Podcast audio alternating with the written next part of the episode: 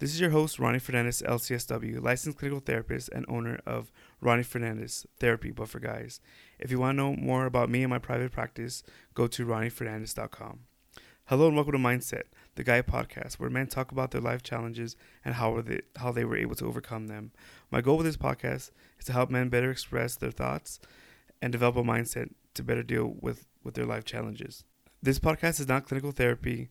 The men that I interview are not my clients but have great stories on how they were able to develop a mindset to conquer their challenges. I'm not a professional interviewer or host, so please forgive me for all the ums, pauses, and misplaced words. With that being said, let me introduce you to my next guest. All right, um, Rich, Rich Cook, right? Cooks, yes. Cooks, Rich Cook. I'm I'm always bad with the names. That's always bad with the names, man. Me and Rich have we've known each other for a long time now. I mean, we go back to um, God, I was 20, 22, 23 years old, kind of working at at a, at a nonprofit called Boys Town. Um, uh, a nonprofit was like a shelter for for kids, and um, we worked together. Um, you know, watching these kids that were either removed from their home, they were um, yeah, they were removed from their home, or they were coming out of juvenile hall, Psych hospitals. psych hospitals, and we would get everybody from from the county, from LA County. So we would get people from from Compton, from Riverside, from even a couple from Orange County, and um, they were brought to us in a a 16 bed facility, and we had to uh, provide them with shelter and um, some sort of skills. And we had to deal with a lot of their behaviors. A lot of behaviors. We deal with a lot of behaviors. so, Rich, why don't you go ahead and introduce yourself uh, quickly? Just you know, um, uh, your uh, your your background, your um, education, and kind of your experience. So um, I'm Richard Cooks. I'm an associate social worker right now. I graduated from USC with my master's degree in social work in 2016. I've been in this field for about 20 years.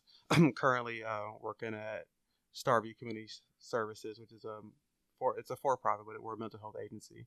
And I'm a therapist, and I'm also I also supervise staff there now. So and I have a caseload of kids. I teach anger management groups, parenting groups, social skills groups for kids.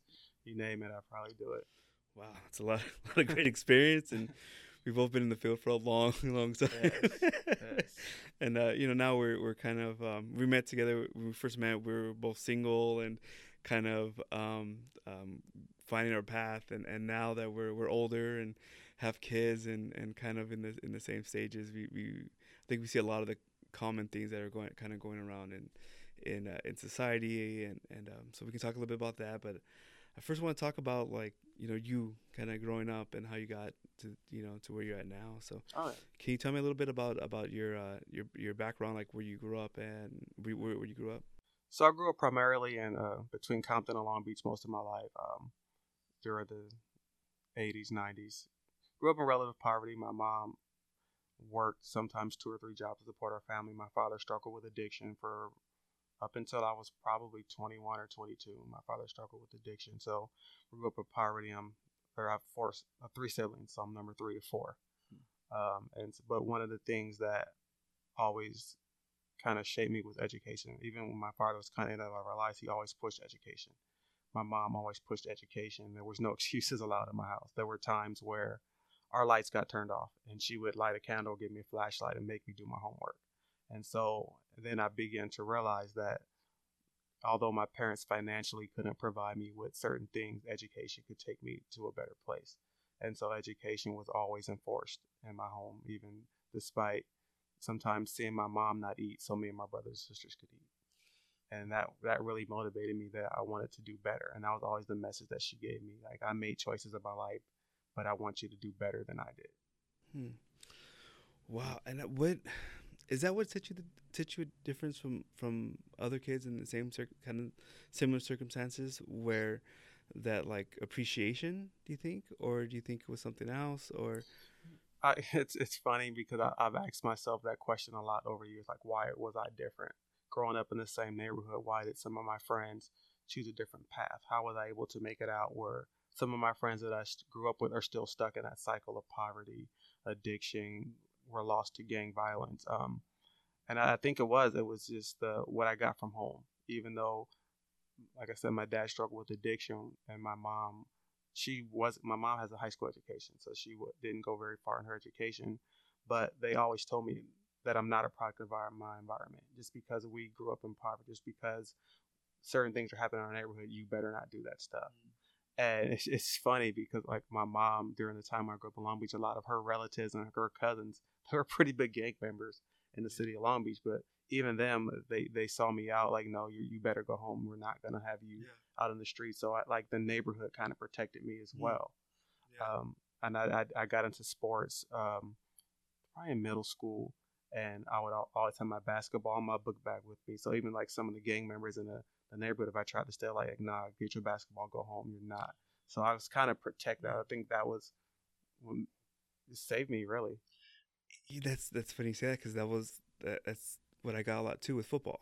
You know, with football and baseball, where I would have my helmets or I'd have like something that I was playing baseball, and it was like, oh no, you don't you don't belong here, or you don't you need to go ahead and move on, or just um, like words of encouragement from like from gang members or whatever, and it was just like, yeah.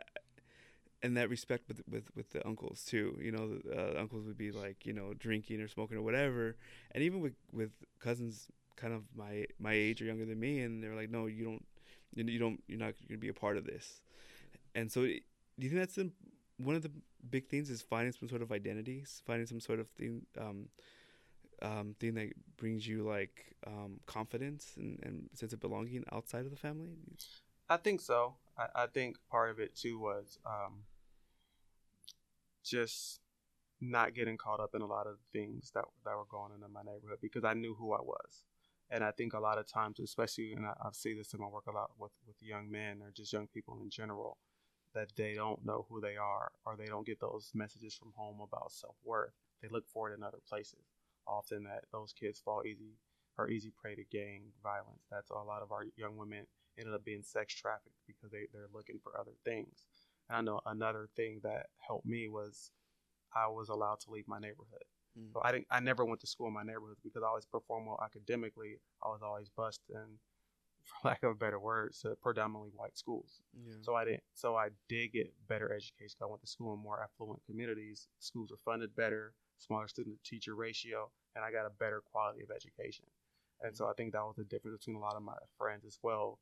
And when they did have opportunities to go to these different schools, their parents didn't have the foresight to send them because it was a little bit more difficult. Like for me, when I was in high school, I, w- I lived in North Long Beach. I went to school in, at, at Millikan and Lakewood, or close to Lakewood, and I would have to get up at 5:30 and catch two buses to get to school on time. Mm-hmm. But I did it every day because I understood the value of the education that I was getting, and I knew that it was a better school. When I had friends that went to the local schools, would talk about fights at school all the time, or just a different violence at school, or they would go to school and use drugs, and that didn't occur at my school. So I understood the difference and the value of the education I was getting as well. Yeah, and the importance of like, um, and uh, you know, my parents weren't perfect either, but they had conversations with me. You know what I mean?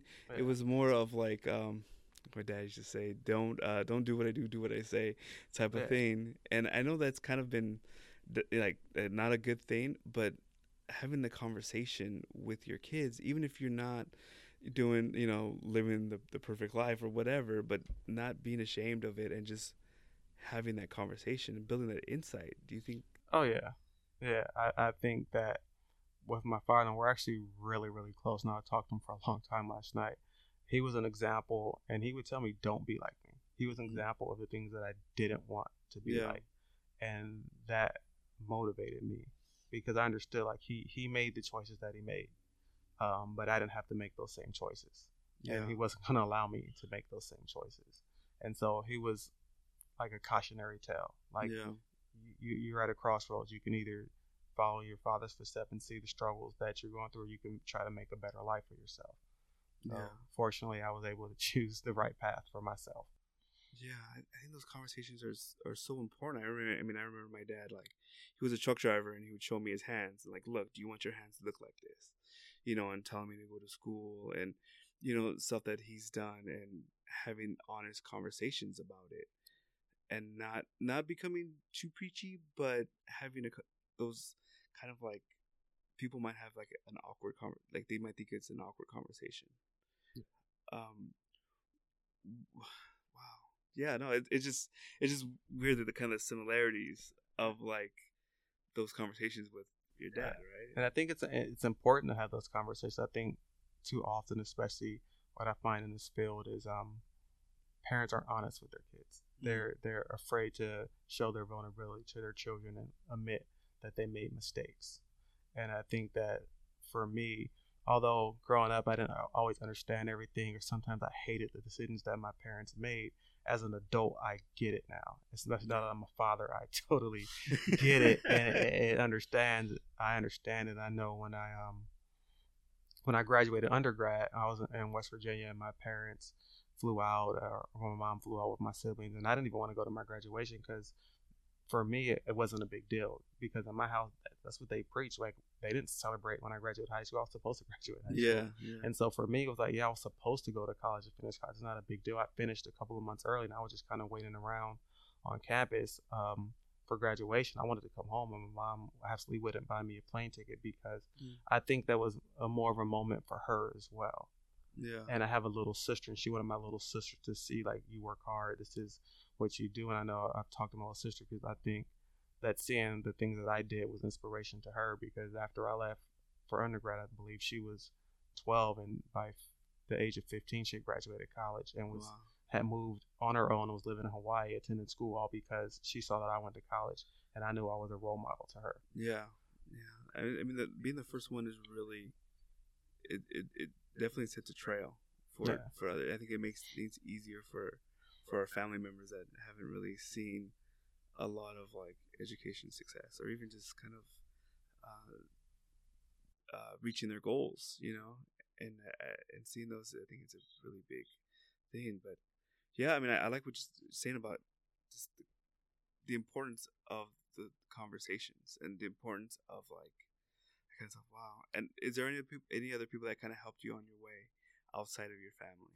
Oh yeah, I mean, just growing up, um, you know, an African American family, like church was always a big thing for us, and so I had I had people in, the church that would kind of talk to me. I wasn't necessarily preachy or about religion because that Mhm. I'm pretty sure that would have turned me off as a kid. yeah. But I, I there was the, the pastor of our church, and he would he started a basketball team because we had a bunch of young kids in the church. He started a basketball team, and he would be our biggest cheerleader at the games. And he did a lot of activities geared towards youth. And he, I mean, of course, it, church, so there was a religious aspect too, but that wasn't the focus. The focus was mentoring. And then he he started a mentor program, and I was one of the first mentors that he hired. And I'll never forget, I had a, a teacher at, at school I went to because I didn't want to be at the school I was at as a freshman in high school. I wanted to be with all my friends. Yeah. Um, and I would kind of sit in the back of class and joke. And then she just pulled me aside one day. It's like, no, you're you're different from your friends. I'm not gonna allow you to to fail. And she would make me sit in the front. Of, it was math, so I hated math. And I'll never forget this this this small Asian lady. And she basically told me like, you need to get it together. And she would make me sit in the front of the class. And every day for four years, when I was in high school, she would check on me to make sure I was doing okay. And if I got a grade that she didn't think I should get in a class I wasn't that she wasn't teaching, I wasn't even her student anymore. She would pull me aside and talk to me, yeah. and she kind of, for whatever reason, I don't know why this lady took an interest in me. I have no idea, but I'll never forget that. Wow.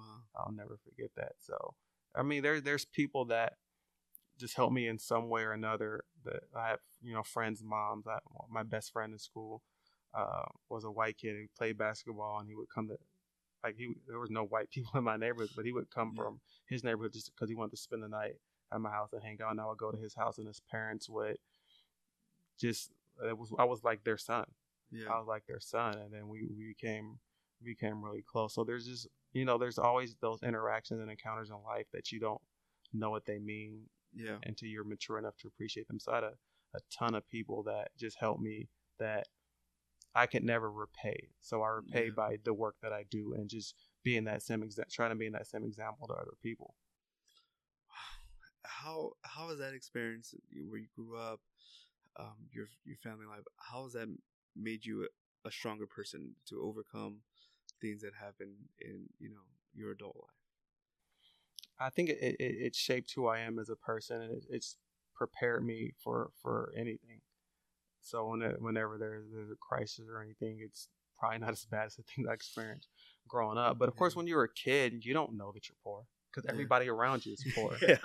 you you don't know that you know there's certain things that are going on that shouldn't be going on because everybody around you is experiencing that until you're an adult and you kind of look back and reflect like, wow, like I've been through some things. But I know for me, it's it's resiliency. Um, I'm starting to see that, especially in the work that I do, that a lot of our kids are surprisingly resilient. They go through so much trauma and abuse, and yeah. they still choose to make good choices. They still choose to educate themselves. They still choose to kind of persevere. And, I know, like I said earlier, I was just always thinking like, what's different about me and like some of my friends that I grew up with. I didn't let what happened to me define me. I didn't let it destroy me. Mm-hmm. I used it as motivation. Like, yeah, I'm poor now, but this is temporary. Yeah. And I had um, that same teacher I talked about. She kind of just laid it out to me. So you know what? You're in high school. High school is four years, and like she even like drew up a timeline, and that's math. and uh, like like the average person lives to like I don't know like 75. It's like look how small of a blip four years is. You can mm-hmm. do anything for four years. Just do what you need to do and the rest of your life is going to be great. And then she would tell me, like, a lot of your friends, one of my friends was pretty popular kid. He was a terrible student, though. Like, yeah. he is going this kid is going to peak in high school. This is going to be the best time of his life. Look how much life he has left to live. Yeah. And that's sad for me to think that this is the most, this is the best his life is ever going to be. Yeah. And that really resonated with me. Like, yeah, this is a short amount of time. So it is kind of worth the sacrifice, not going to the parties, you know, sitting, paying attention in class because I want I had a bigger goal. Yeah. I had a bigger goal, and a lot of that comes from home. Graduating high school wasn't the goal for me. It was the goal for a lot of my friends. That wasn't the goal for me. It was just a step, and yeah. and and the ultimate goal. I had no idea what I wanted to be or what I wanted to do, but I knew I, knew I wanted to go to college. My older brother and sister went into the military. I knew it wasn't for me. Yeah, I had no desire to get up and exercise and be told what to do and wear a uniform. Um, and so I think just a lot of those experiences, I, it just motivated me and it, it yeah. shaped who I was. I I wouldn't change anything about my life. I wouldn't go back and have a, I guess, quote unquote, better life because I wouldn't be the person that I am today. Yeah, yeah, exactly. Wow. Yeah, I mean, it's, yeah, that's spot on. It's, yeah. What would you tell somebody that's going through your situation, like 12 years old, same background, same kind of thing? What what would you tell them? A lot of times with the with the work that I do, a lot of the kids that I work with, the first question I ask them is, "What do you want to do with your life?" Hmm. And then, or sometimes I get the, "Well, I can't go to college. I can't do this," and then the question, "Well, why not?" Just because nobody's done it in your family doesn't mean that you can't do it. And so I I, I share my story, and I'm very honest with with the kids that I that I work with, and, it, and it's like you know, my path may be your path Maybe you don't like school. College maybe not be for everybody. But what it is, what is it that you like to do? The best advice I ever got is find, figure out what it is that you love to do, and make that a job. Yeah. Figure out how to make that a job. If you like video games, cool. Learn coding, make video games. So it's it's finding your path and not getting caught up in what's going on around you. Sure, things might not be great at home. It's temporary. It doesn't. That's not permanent. It doesn't have to define who you are. Um, I think a lot of kids what what I see, especially in some of the neighborhoods that, that I work with, their parents have kind of given up, and so mm-hmm. and they preach that to the kids. Yeah, they preach that to the kids, or it's well, you can't go to college because I can't afford to send you, or there's tons of ways to pay for college. Yeah. You may have to temporarily go into debt, but you sacrifice for for the bigger goal. And yeah. so a lot, a lot of times it's just trying to just trying to change that mindset, trying to change yeah. that mindset instead of the automatic negative thoughts that come with it. What are some positive alternatives that that we can develop? How can we turn those cans into cans? Yeah, it's awesome. Man. Thank you, man. Oh, thank no you. Um,